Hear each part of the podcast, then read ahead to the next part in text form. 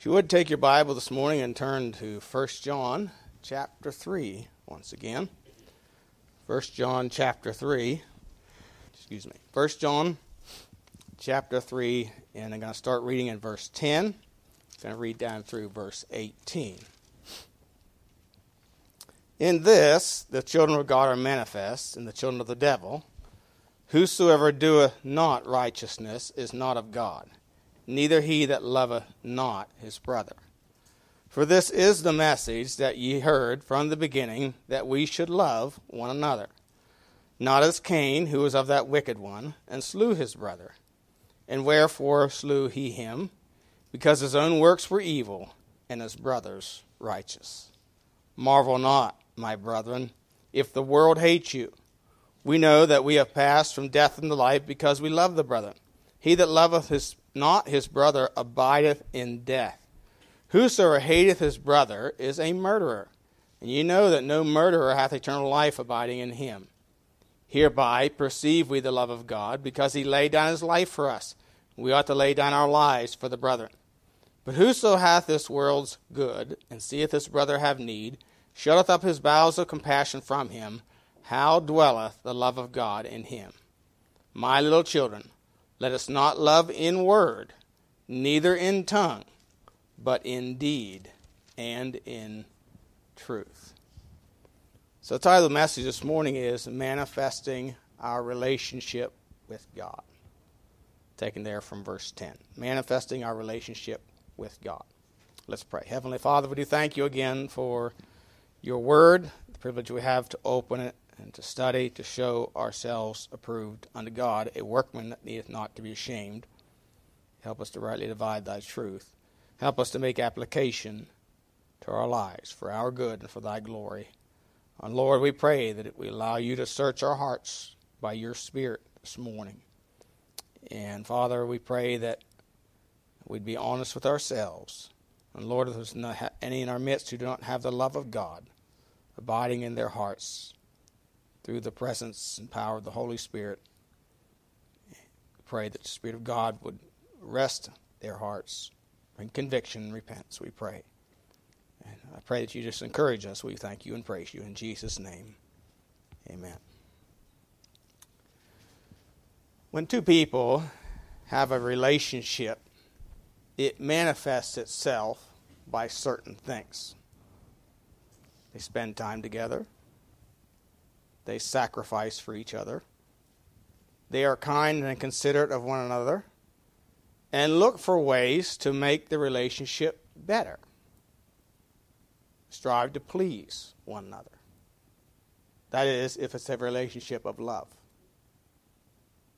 It's not driven by something that I have to do, it's something that I want to do. As we consider this passage of Scripture this morning, the Lord here gives us two things that I call them twins. They're identical twins, if you, if you want to call it that way.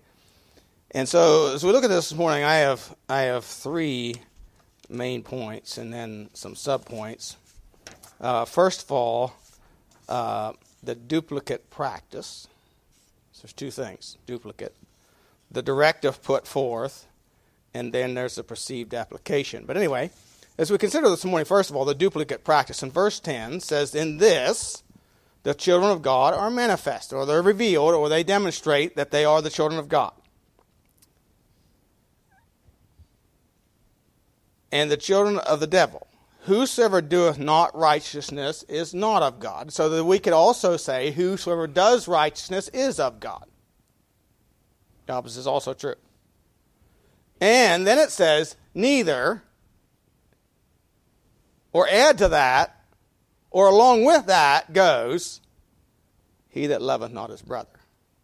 Now, again, loveth not his brother is talking about the child of the devil that is manifest in the person's life because they don't love their brother or others. But the opposite is true also. The word neither here means also or likewise or as well as.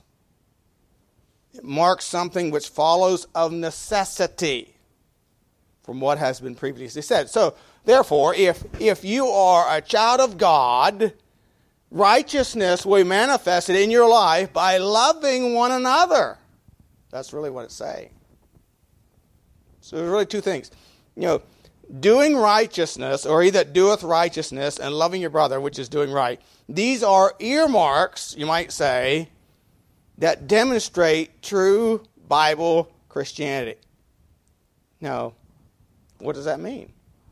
What does it mean to do righteousness? Well, of course, it refers to one who has be, who, because they have been saved through repentance and faith in Christ, and having therefore the life of God in them by the witness of the Holy Spirit, they are diligent and directed by the Spirit of God to live to please God by obedience to His Word. That's what it means to do righteous. We're not talking here about what Jesus did for me, we're talking about the practice of my life. There ought to be a diligent effort and a directive by the Spirit of God who dwells within. If we are saved, there ought to be a directive from within, from the Spirit of God, to direct us to do that which pleases God, to keep His commandments, to obey Him.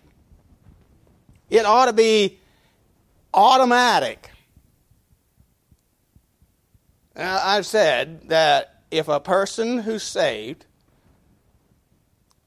is spending time with the Lord, the changes in their life will, be, will, will become automatic because God starts to work out what they're working in. If you're putting the Word of God in your heart, I mean, you're, you're sincere in, in it, and you just have this desire given to you by the Spirit of God that dwells within it, God's going to start changing your life. It's going to start working out your salvation with fear and trembling because you're going to read the Bible and you're going to fear or you're going to tremble at his word, as Isaiah says, He that trembleth at my word. You know, we need to tremble at his word. So we need to fear his word. In other words, we need to take it at heart and believe it. And endeavor to put it into practice by the direction of the Spirit of God.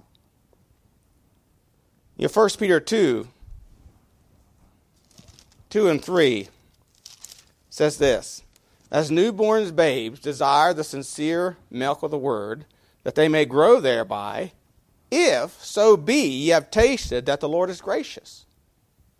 So if you've tasted the Lord is gracious, you're going to have a desire for the milk of the word. You know, on the farm, when a new calf was born, as soon as the mother was milked, we would put that warm, some of that warm milk in a bottle and take it to give it to the calf. Now, the calf knew it wasn't mama. And it was not interested until you gave it a little taste of what was in the bottle. Then all of a sudden, it was on. You know, it, it wanted it. It desired it. And you know, and very soon it learned that uh, when it saw a bottle coming, it was mama's milk coming, and it was on. You know, there was a desire there. And so when a person is born again and has the Holy Spirit dwelling in them, in them, as the Bible tells us, in the heart, there will be a desire to live to please God, to please the life that dwells within. Because Bible says that Christ, who is, who is our life, he dwells in us by his Spirit.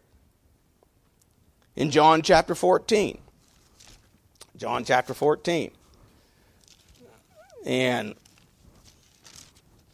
verses 21 to 24, the Bible says, He that hath my commandments and keepeth them he it is that loveth me, and he that loveth me shall be loved of my Father, and I will love him and will manifest myself unto him. Do you want to really know God? Keep his commandments. And the more his commandments you keep, the more he's going to reveal himself to you. The more you're going to learn of him. Judas saith unto him, verse 22, not Iscariot, Lord, how is it thou manifest thyself unto us and not unto the world? Jesus answered and said unto him, If a man love me, he will keep my words. See, the, the world doesn't have God manifest to them because they don't value his word. If a man love me, he will keep my words, and my Father will love him. We will come unto him and make our abode with him. He that loveth me not keepeth not my sayings, and the word which ye hear is not mine, but the Father's which sent me. So if a person loves God, has the life of God in them, it will be demonstrated in their life by a conduct that is governed by His Word. Governed and directed by His Word.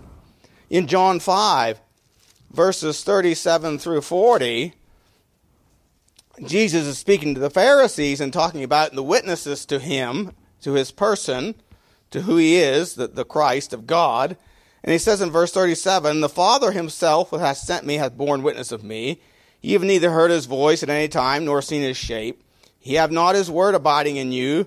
For whom he hath sent, him ye believe not. Search the scriptures. For in them ye think ye have eternal life, and they are they which testify of me. And ye will not come to me that ye might have life. He says, Search the scriptures.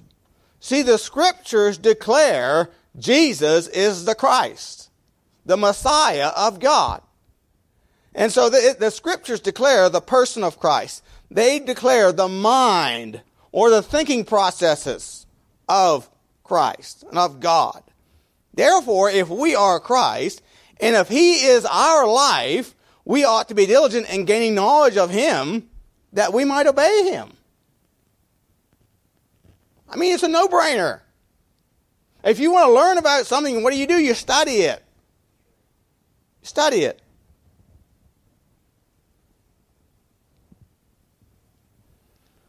And if this is true, the first commandment of His is to love one another. You see, these two things are linked together doing righteous and loving one another. They're linked together.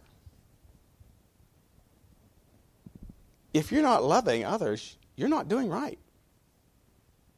Simple as that. The word, again, the word neither in verse 10.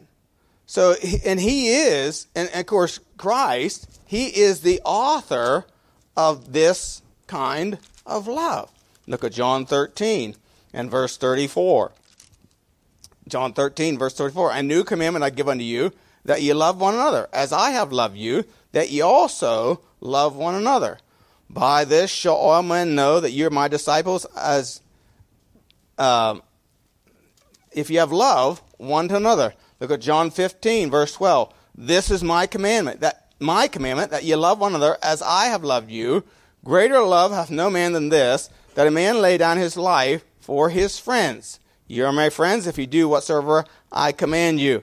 And then chapter 17 and verse 26, again he says, And I have declared unto them, he's pray, this is his prayer to the Father in the garden, and I have declared unto them thy name, and will declare it, that the love wherewith thou hast loved me may be in them, and I in them. And so we see here this duplicate practice. This is this. But by the way, this is taught also in other places in First uh, Thessalonians chapter four, for example, in verses seven through ten. First Thessalonians four verse seven says, "For God hath not called us unto uncleanness, but to holiness." So that's doing what is right. That's righteous conduct. He therefore that despiseth despiseth not man, but God, who also hath given unto us His Holy Spirit but as touching brotherly love, ye not that I write unto you, for yourselves are taught of God to love one another. And indeed you do it toward all the brethren which are in all Macedonia. But we beseech you, brethren, that you increase more and more. So we see here in 1 John 3 this duplicate practice of doing what is right and loving one another. They go hand in hand, they're, they're inseparable. The second thing we see is the directive that's put forth. And this is in verses 11 through 15. And, and I'm going to notice several things here. First of all, as we consider this directive, there's a declared precept. In verse 11, it says this For this is the message that you have heard from the beginning that we should love one another. Now, the word message means this is the announcement, this is the precept that's declared. So it's a command or a directive given as a rule of action or conduct. So this is a this is a rule of action for a child of God. It's like a law or a warrant that ought to arrest us. That is, it ought to it ought to catch hold of us. It ought to seize us. It should be something that, that we lay hold of and do not let go because we are a child of God, and God is love. So, this is the message. This is the law. It's something we are to be known by. That's what Jesus said, John 13, verse 35. By this shall all men know that ye are my disciples if ye have love one to another. One to another. So uh, this we ought to be known by this of doing what is right and loving one another. And this is our message, our message given to us by our Lord. You know, you think about these two things. John 1 tells us God is light. Starts out with God is light, in him is no darkness at all. John 1, verse John 1, verse 5 and 6. That's the message. God is light, and in him is no darkness at all. Therefore, if you want a relationship with him, you must be made righteous. You must be made right through Jesus Christ. And the second is that God is love. So, and he has given us a message of love that we are commanded to live and to, by the way, living it is doing right, giving it is loving one another giving out the message. And we have here a documented example. How you like my alliteration here this morning? A documented example. It's going to fall apart at the end. But anyway, I did okay for a while. Verse 12. Here's the documented example. Not as Cain, who was of that wicked one and slew his brother. Wherefore slew he him? Because his own works were evil and his brother's righteous. So we have contrasted examples here of one who loved God and one who did not. And, and let's, let's go to the Old Testament to, to, to look at this a little bit. Go to Genesis chapter 4 and verse 8. Genesis chapter 4 and verse 8, where we have the account of Cain and Abel. And of course, you know, in the first few verses, first seven verses, you know, we have Abel bringing his offering of a lamb and the fat thereof, and and Cain bringing his offering, the fruit of the ground, and and God had respect unto Abel's offering, but he rejected Cain's because it was the works of his hands. It was not a substitute for his sin. There was no bloodshed.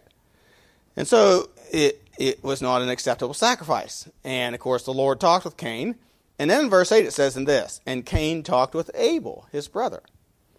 And it came to pass, when they were in the field, that Cain rose up against Abel his brother and slew him. Now, I want you to draw your attention to that words, and it came to pass. So Cain talked with Abel his brother. Now, some of you may be thinking I'm going out of limb here, but what I think that means is Cain didn't kill Abel immediately after they offered their offerings. No, some time passed. I believe that as Cain and Abel were out working, they were having this discussion about the right way to approach God. And Abel was trying to reason with Cain and say, hey, Cain, look, what you brought was the works of your own hands. It represents your own efforts, your own righteousness if you would bring what God asks, what God requests, that demonstrates that you need a substitute to die for your sin, God will accept you.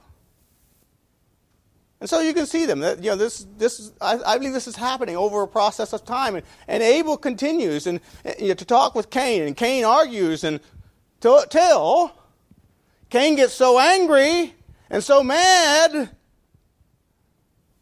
he kills him to try and silence him. But did he silence the voice of God? Well, look at Hebrews chapter 11. Hebrews chapter 11, verse 4 says, By faith Abel offered unto God a more excellent sacrifice than Cain, by which he obtained witness that he was righteous. God testifying of his gifts, or God declaring that what he brought was right, was pleasing, was acceptable. And by it, he being dead, yet speaketh. And the interesting thing is that word yet speaketh, it means of a thing which continues at present, even now. You the enemy may think he's going to shut you and I up. But that witness is going to continue. And it's going to continue forever. Cain is in hell today, and I'll guarantee you, Cain is still hearing his brother Abel reasoning with him.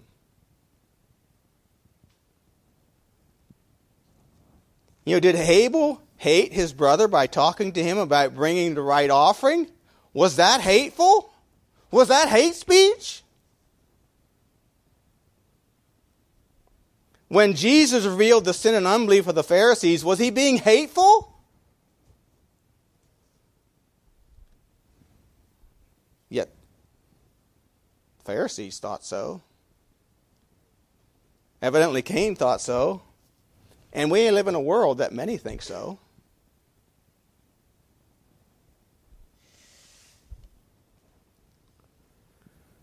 You know, Abel here is an example of one who loved his brother, one who cared for his soul.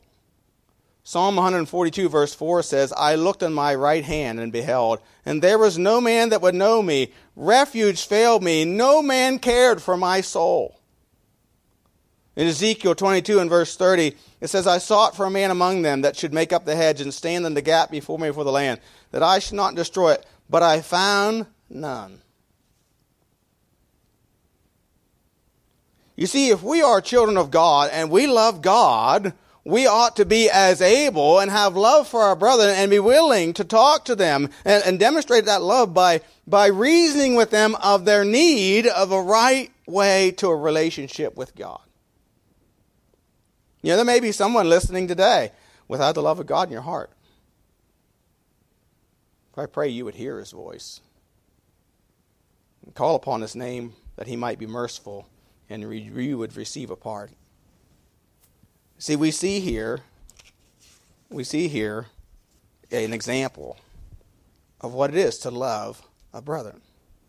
But from some, there will be a discounted reaction. We notice in verse 13 Marvel not, my brethren, if the world hate you.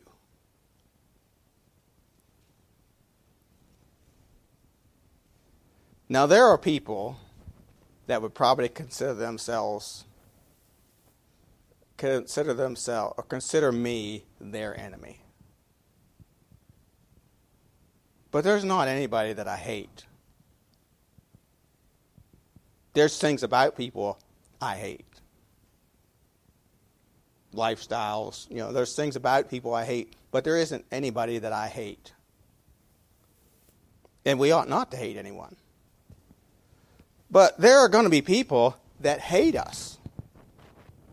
Even though we ought to be identified as people that love others and have a message of redemption uh, uh, uh, to them, we're going to have people that hate us. He says, marvel not. Don't be one, don't wonder at this. Don't be amazed. This is really what that word marvel not means. They're going to hate you. There's some going to hate you. For example, Matthew 15, 31. Insomuch the multitude wondered. That's the word. When they saw the dumb to speak, the maimed to behold, the lame to walk, the blind to see, and they glorified the God of Israel, yet they hated him. They hated him.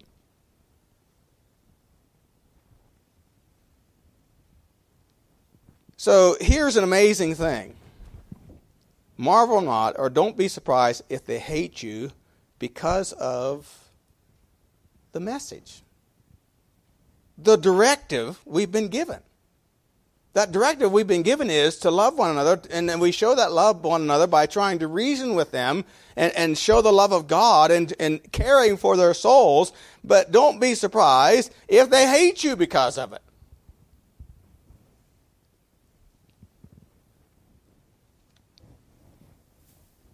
They're, they're like criminals that are condemned to death that rejects a pardon offered to him. No, I don't want anything from anyone. I don't need anyone's help. I'm okay the way I am. Just leave me alone.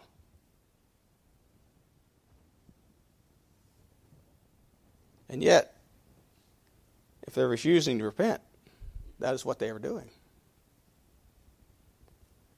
I don't know if any of you saw this, but in Florida, there's a Christian school that's being attacked.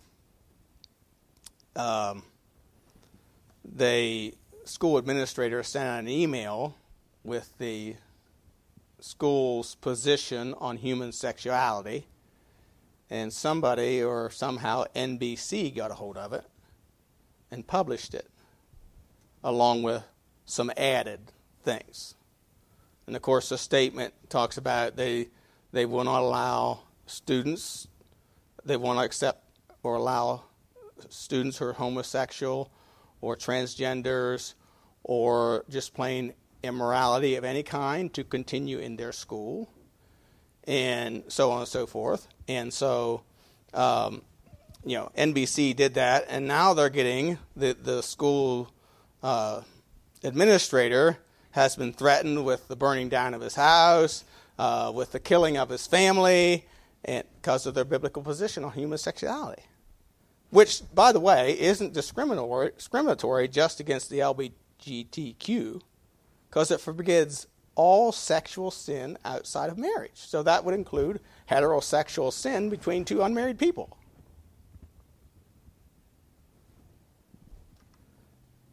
But it doesn't matter. You see, the world hates you. Don't be surprised. Expect that sometimes this is the reaction you're going to get. In fact, Jesus told his disciples this in John 15. You know, we should not be, and this is one of the things that you and I need to guard against when we're witnessing, demonstrating God's love to somebody else is don't be offended when it happens. Because it's going to happen. It isn't us that's really the problem, it's Him. It's Him. John 16, um, he says this John 16, verse 1 These things have I spoken unto you that you should not be offended. They shall put you out of the synagogues, yea, the time cometh that whosoever killeth you will think that he doeth God service. And these things will they do unto you because they have not known the Father nor me. So it isn't really you that is the problem. If you didn't talk about the Lord, they'd have no problem with you. It's the Lord that they're really angry against. They're just going to take it out on you. And so eh, we need to expect, at times, we need to expect this kind of response. John experienced this reaction in his life. Revelation 1 9 tells us that he was on the Isle of Patmos for the Word of God and the testimony of Jesus Christ. You see, he was banished because of preaching the gospel. And so we will get this, have this discounted reaction that we can expect. But we ought not to take it offensively. Then the third thing I see here is a perceived application. In verses 16 through 18, we notice several things. Verse 16, hereby perceive we the love of God. The word perceive means to learn to know, or come to know, or get a knowledge of. So here is how the Bible tells us one is demonstrating the love of God by the example of the Son of God himself. He laid down his life for us. So, you know, we heard about Sunday school class this morning, you know, about Haman. He was the most important person in his universe. That's self love. That's called selfish. Um, so as we look at this here in verse 16, notice several things. First of all, love does not, or love is, willing to sacrifice. It'll be willing to sacrifice. Notice in verse 16, hereby perceive we the love of God. Because, so here's how we know God is love. Because he laid down his life for us. See, God proved he loved us because he gave his life for us. For God so loved the world that he gave his only begotten Son, that whosoever believes in him should not perish, but have everlasting life. So God proved, and this is how we know, this is how we perceive it, is because God laid down his life for us. And then it says, and we ought to lay down our lives for the brethren. You see, Abel was willing to risk his life to try and bring the soul of Cain to his heavenly Father.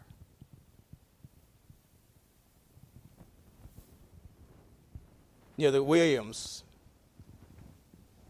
grandson in law laid down his life to take the gospel to the people of Cameroon, Africa. In the process of taking the gospel there, he was murdered. He gave his life. He gave up the things of this world to take the gospel. And really, in a real sense, his wife and his children have sacrificed their lives. You see, we demonstrate the love of God when we're willing to sacrifice our own life for others. You see, love doesn't talk about how much, how much, it doesn't talk about how much I sacrifice for you or state how important my sacrifices are or talk about how much I do for you. They just do what is right.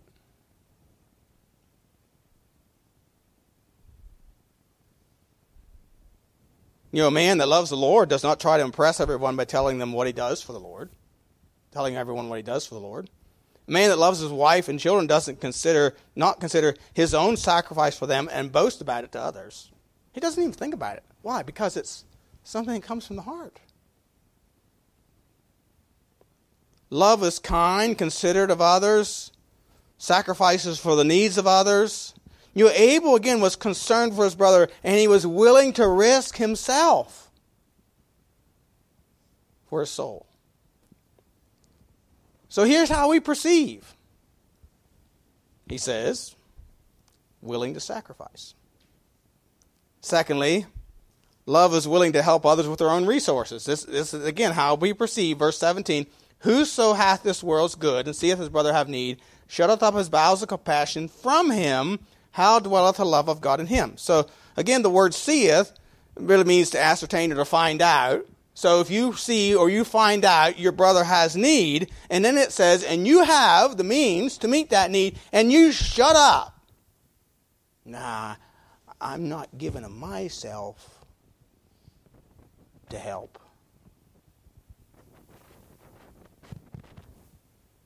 And it says, okay, so how dwells the love of God in you?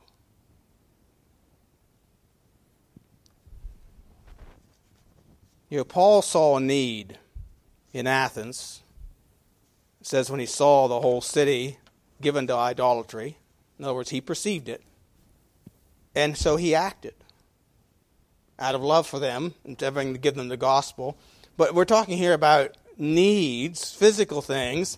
You know, in Acts 4, we have examples of this. There were some the main one that's spoken of is Barnabas, but there were others who had possessions and saw there was some need in the early church, so they sold, some of them sold some of their possessions, or some of them just brought of, of what they had, and they brought it to the apostles who distributed it to, the, to those in need. But of course, Barnabas, he sold land and brought the price of the land and laid it down at the apostles' feet, and they gave, distributed to those in need. And this was, this was common. This is, and, and this is what he's saying here. Whoso hath this world's good and seeth his brother have need. So we could say Barnabas saw, has the world's good. He saw his brother had a need and he opened his heart, sold his land, and gave it to his brother as he needed.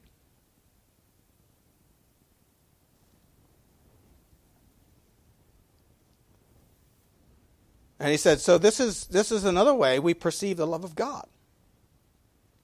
The third thing we see here is love does not give to get a reward. Verse 13, 18. My little children, let us not love in word, neither in tongue, but in deed and in truth. You know, love does not give to get something in return or to earn some favor. You know, Barnabas just brought the money to the apostles, and then he went about serving the Lord. You know, with everybody, you know, we don't find anywhere where he like came and said, you know, I thank God I'm a righteous man, or like the Pharisee. But you know what? Others said it about him. They said, He's a just and a good man and encouraged the brethren. He just went about serving the Lord. You know, he had the land, he sold it, and he gave it to the apostles to give to those in need, and then he went about serving the Lord. Went down to Antioch and strengthened the disciples and established that church. And then later on, he and Paul were sent on the first missionary journey. He just you know, he didn't he wasn't crowing about, hey, do you all know that I sold my farm and I gave it to the apostles at Jerusalem? So just, you know, you ought to be aware of that and you ought to honor me and no.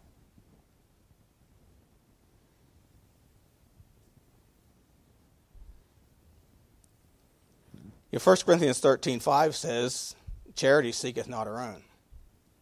You know, Abel was not seeking his own benefit by reasoning with Cain. It wasn't for his benefit, it was for Cain's benefit.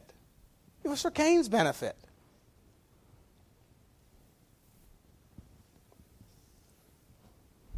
You know, in Philippians 2 19 to 21, the Bible says this But I trust in the Lord Jesus to send Timotheus shortly unto you, that I also may be of good comfort when I know your state.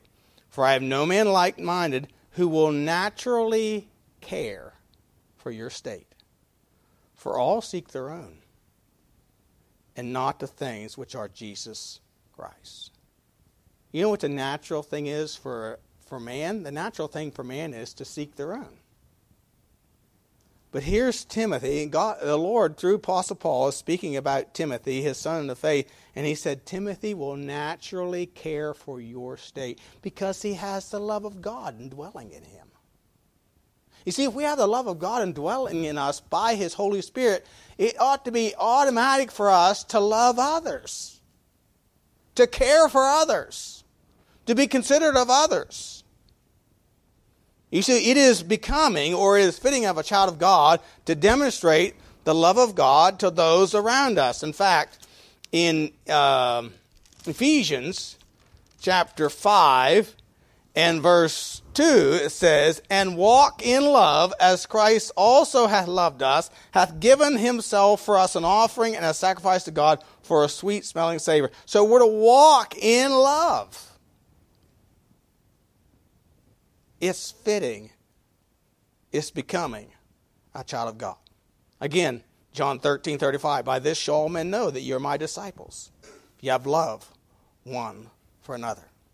See, love is not demonstrated by word. He says, Let us not love in word, neither in tongue. You know, some people use the Bible to excuse themselves. You remember that Jacob and Rebecca and Jacob come up with a scheme to deceive Isaac. And then Isaac asked Jacob, How'd you get it so soon? You remember what Jacob said? The Lord brought it to me. You know, of course, the Israelites, they build high places, and they said that they worship God in the high places. However, the high places wasn't where God was supposed to be worshiped. You know, David endeavored to honor the Lord by moving the Ark of the Covenant to Jerusalem, to its rightful place, on a cart. Now, a new cart, of course. Yeah, a new cart, a brand new cart. That makes it okay, right? I mean, it wasn't cheaply done. It was a high valued cart. But it was still wrong.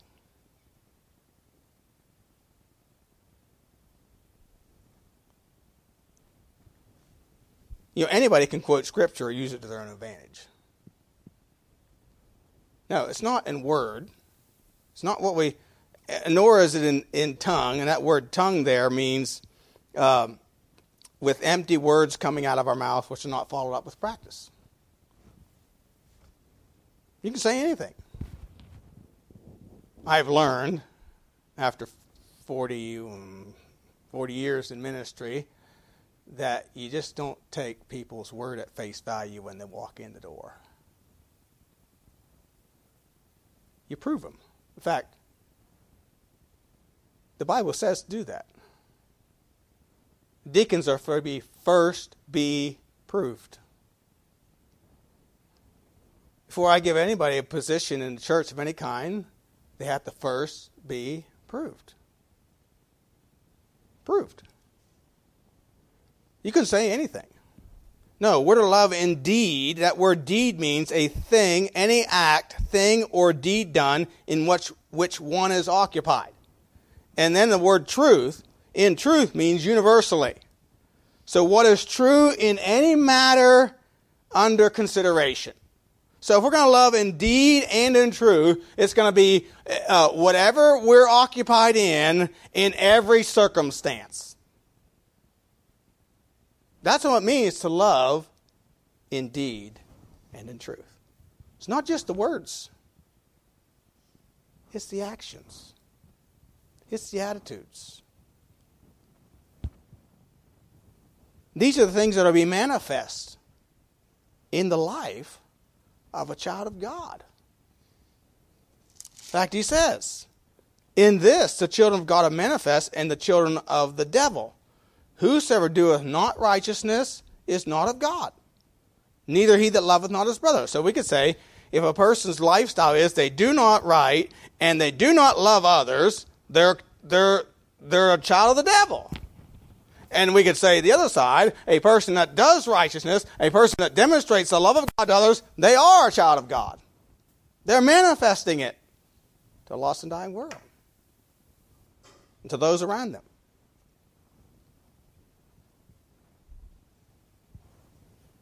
So the question is this morning is your love for the Lord real? Is it genuine? You know, it's not enough just to be sincere. The Jews were sincere. If you want to test of sincerity, join uh, radical Islam. They're sincere. They're serious.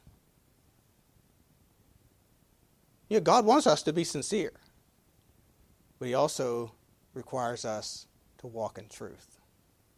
It has to be right. Because you can be sincere and wrong. The Jews had a zeal of God, but not according to knowledge. So is your love for the Lord genuine? And if it is, how is it being demonstrated? You know, we, de- we, we demonstrate our love for God by doing what is right, obeying His commandments. And part of that commandment is loving those that are around us, those we meet.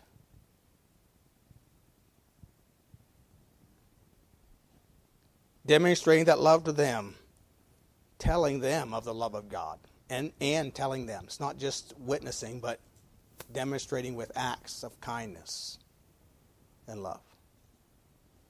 So, is your love, is your love for the Lord being manifested in your life?